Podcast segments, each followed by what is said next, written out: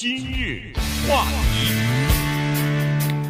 欢迎收听由中讯和高宁为您主持的今日话题。呃，这个在俄罗斯啊，现在一个最著名的反对派的领袖应该叫纳瓦尼哈。他前段时间不是在呃这个所有的媒体当中出现，原因是他不是被那个呃俄罗斯的这个秘密警察。或者说是特特工人员下毒，差点毒死嘛。后来送到德国去治疗啊，治疗好了以后呢，回到俄罗斯马上就被逮捕了。那么他现在在关在呃莫斯科旁边的一个监狱里里边，二号看守所里边。他最近啊接受了《纽约时报》的一个专门的采访，然后谈了谈他最近在狱中的生活，以及他对这个俄罗斯整个政治前景的一些看法。呃，我们觉得还挺有意思的，跟大家一起拿出来来聊一下。因为这是他关在监狱里后第一次接受媒体的访问，而且从这一点也可以看出来呢，俄罗斯还给他这个机会，对，还让他接受这个访问。当然，这个访问呢是用书面的形式，就是《纽约时报》呢给他提了一大堆的问题，然后他呢用手，不是电脑啊，没电脑，用手写的回答了五十四页纸啊，对，这么。密密麻麻的写的问题，当然很多的问题呢，今天也没有时间那跟大家的一一的来解释。但是有一些比较重要的，还是值得谈一下。因为他呢，在西方被称为是政治犯，因为他是反对普廷的。他在大选的时候啊，什么，他也是站出来要选俄罗斯总统的，所以他是普廷的一个反对党和反对派。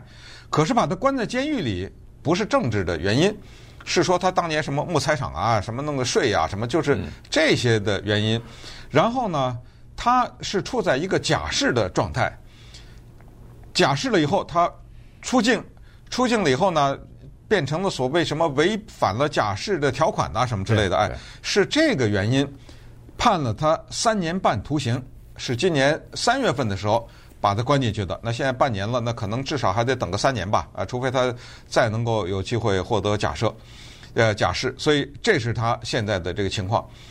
他谈到他的狱中生活呢，跟我们想的那不太一样。我们想的可能会以为说，在这种监狱里面，可能就每天做苦力吧，对不对？做苦工，然后各种各样的惩罚。哎，不是，对他最大的惩罚是看电视。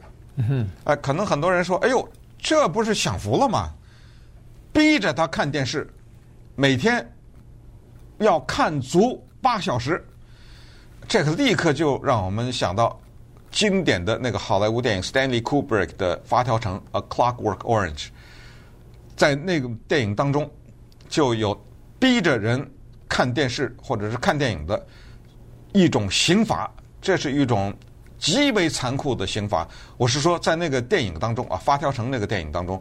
至于为什么《发条城》这个电影当中逼着一个人看电视，那个就不剧透了。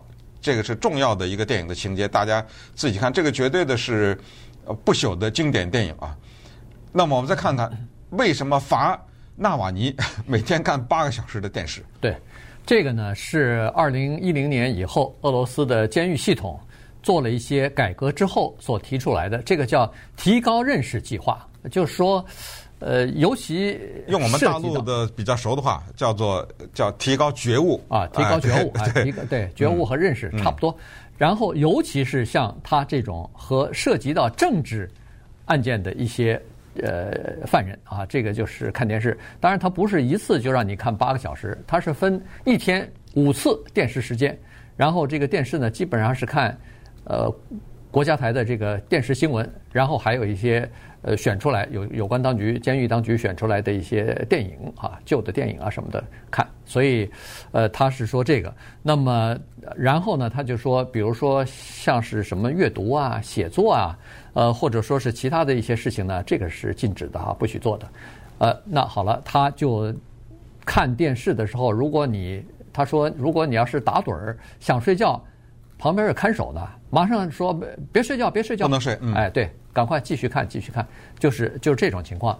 以前人们所说的哦，这个我们都看小说也好看电视也好，都知道在苏联的时候，那个呃政治犯的那个监牢里头，那些政治犯基本上都是要去，要么就是到矿山去，要么就是到森林里头伐木啊，就是非常重体力的劳动，要让他们白天去做，晚上回到。呃，囚室里头有的时候还要被其他的帮派分子和其他住在一起的这个囚犯欺负啊什么的，呃，羞辱啊之类的。有的时候监狱的看守也会羞辱他们。但现在他说这一幕是已经呃进入历史了，基本上没有了，取代的就是刚才所说的叫做提高觉悟的这个计划。对对，呃，这个呢，他的待遇啊，看电视的这个待遇呢，也是要感谢国际大赦组织啊，国际大赦组织呢也。做了一些推动，也施加了一些压力给俄罗斯政府，所以变成这个样子。刚才说的什么过去前苏联的时候，用一些帮派分子、用杀人犯来管这些政治犯，这个确实有记载。不得不再讲一个电影，也是非常有名的电影，叫做《Way Back》，就是《回家之路》，或者应该确切说叫做《逃离之路》。这个就是讲在前苏联的时候呢，有一些。大概三四个吧，呃，政治犯越狱从西伯利亚走步行四千英里到印度，这么一个大型的史诗一样的故事。呃，这是澳大利亚著名的 Peter Weir 这个导演所拍的一个名片。在那个里面，英国的演员 Colin 啊 Farrell 他就是这么一个杀人犯，但是。在监狱里面，俄罗斯或者是前苏联政府就让他管其他的犯人，他身上有把刀，哎，看着谁不顺眼，他可以一刀捅死，我绝对没有问题的。所以整个所有的人都怕他，但是这个人却在这个电影当中，在这个真人真事改编的啊，扮演了一个重要的角色，非常好看的一个电影。所以现在呢，已经不太一样了啊，今不如昔了。呃，不是今不如昔，就是今非昔比了啊。现在是这个情况。可是为什么看电视呢？哎，这个里面就有一个传统的，就是过去的冷战做法，叫什么叫提高觉悟呢？它是两个成分。第一叫做爱国教育，嗯，让你看的那些电影全都是爱国电影。这个呢，也有一个词汇叫做所谓主旋律电影，对吧？就是看这种爱国电影。那过去的在冷战时候的这种爱国电影那太多了，知道吗？所以逼着他看这种爱国电影。接下来呢？叫做政治宣传，或者是政治思想教育，那是看什么呢？那就是看新闻，嗯，就是看他们的新闻的各种各样的新闻联播啊，看这种。因为在俄罗斯所谓的官方的新闻的报道当中，那那种都是口径是一致的，对不对？都是跟普廷的口径是一致的，所以呢，就是说给他一个希望能够通过他在监狱这三两年的时间呢，洗脑洗到什么呢？就是爱国。爱普廷，但是他在这个回答当中说的，这个是做不到的。我我没有办法爱普廷这个人。普廷是一个他说叫历史的一个意外，意外。嗯这个意外是一个罪魁祸首，叫做叶利钦 （Yeltsin） 这个家族，这个贪腐家族所促成的。对。他其实，在早在说是一九九九年吧，他就写过文章啊，就是说这是一个意外，意外。然后，呃，然后他又说，呃，不是必然啊。然后他就说，他他其实尽管现在在监狱里头，他对俄罗斯的这个前途，他还是还是蛮乐观的哈。他就是说，呃，这个错误迟早要得到纠正的，也就是说，呃，普廷迟早要进入到历史。那么在那个纠正了以后。呃，选举制度将会变得就是将将会成为一个改革啊或者变革的这么一个呃很重要的一个途径哈，所以呢，它是基本上是通过，因为在俄罗斯它有反对党嘛，所以它是基本上可以通过叫做选举来达到一些政治方面的这个目的的哈，它是呃从这个角度来来来看的。那其实呢，他自己也是说了他。多年来，大概也都是这个情况，就是他批评欧洲和美国的制裁的措施和方法。他认为说，比如说对俄罗斯的制裁，呃，占领了这个呃那个那个，就克里米亚，哎，呃，克里米亚，然后一会儿又是什么白俄罗斯的这个行动啊什么的，对这些国家、对这些政府的这个制裁呢，他说根本没有起到作用，反而伤害的受制裁、受影响最严重的是那些普通的民众。实际上支持政府的或者是政府的那些高官根本一点影响都没有受到啊。所以呢，他是说这么西方的这种制裁呢，好像是一种政治的姿态哈，向向世人表示我制裁这个政府了。但是实际的效果恰恰相反，他说把一些本来可能是西方国家盟友的这些就是劳苦大众啊，呃，平民百姓啊。反而疏远了。啊，对，这个说的挺有道理。他说，因为你的这种制裁呢，巧妙地被政府用来宣传了，导致什么呢？导致就是俄罗斯民间对美国的仇恨。对，他认为你那个不是制裁普京的，你那个是制裁我老百姓的。因为你看，你的制裁是我们的经济，对不对？受啊，所所以反而他把这个仇恨施加在了或者放在了美国和西方上面。他。在这个回答的五十四页纸当中呢，他说这个做法他是不赞成的。今日话题，欢迎继续收听由钟讯和高宁为您主持的今日话题。这段时间是这个《纽约时报》的一篇报道，说呃，俄罗斯的一位反对派的领袖吧，纳瓦尼，他在监狱里边接受采访时候呢，呃，谈到的他的这个狱中的生活哈，他说现在实际上。呃的这个情况呢，是叫做心理暴力哈，他是把这个呃强迫你看八小时的电视和电影呢，是作为这个心理的暴力来处理啊。他是说，呃，让人看了以后呢，变得麻木啊，在这个政治的感觉方面。然后呢，他就谈到了，说是大概作息时间，早晨起来以后吃完饭，呃，打扫完卫生，然后做完这个健身操之后，就是电视时间。电视时间完了以后，还有一小段的这个放风的时间，然后接着再看啊，中午、下午、下午又是看了，晚上是一大段的这个电视时间，呃，这个基本上都是就是这样的。那么，呃，电视跟电视之间的一些短暂的休息时间呢？呃，这个囚犯可给可以下下棋啊什么的，大概也就是这样了。基本上像阅读啊、什么写作之类的，基本上是没有了。但是呢，在他的被关押期间呢，他也没有完全就是沉默。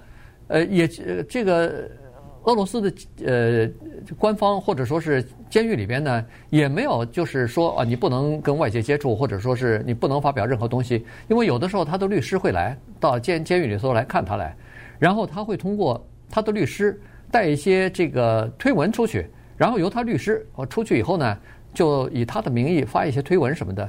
这个呢，监狱里头是知道的，但是当然哎、嗯、呃，如果监狱想让他不不发生，想让他呃这个跟外界跟外界断绝关系，是完全可以做到的，非常容易啊。对，或者说是不让他接受这个《纽约时报》的采访什么的，这绝对是可以做得到的。但是监狱部门没有管他，就是没有真正的。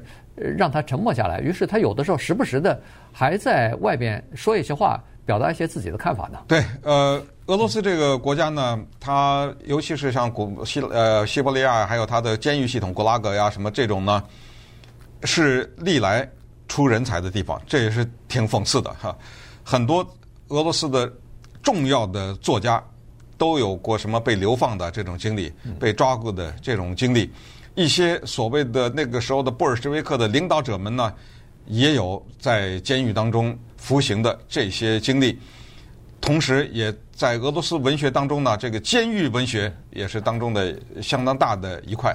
那么纳瓦尼会不会是这这当中的一个？将来他出来以后，会不会对俄罗斯的整个的政坛呢有什么样的影响？现在不得而知。但是从他讲的监狱生活呢，有意思的一个是他仔细研究身边的。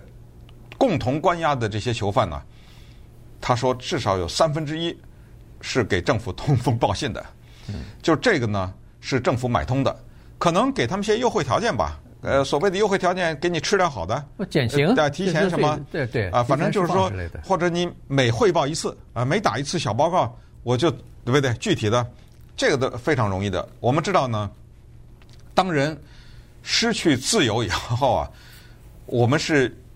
愿意拿一些条件做交换的，而且这些条件呢，有的时候门槛非常低，尤其是这种是说你帮我举报一下你在下棋的时候，对不对？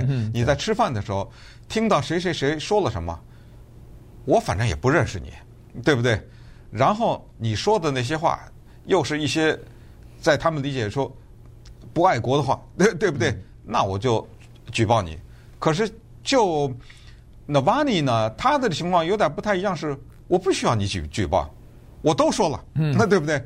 我当着你面说这个话，我让我的律师在社交媒体上发的也是这些话，我就告诉你们，普廷这个人是历史的罪人，我就这么说了，你不用打小报告啊，我都推文上发了，我说了这句话，你能够再判我八年吗？我这句话犯罪了吗？对不对？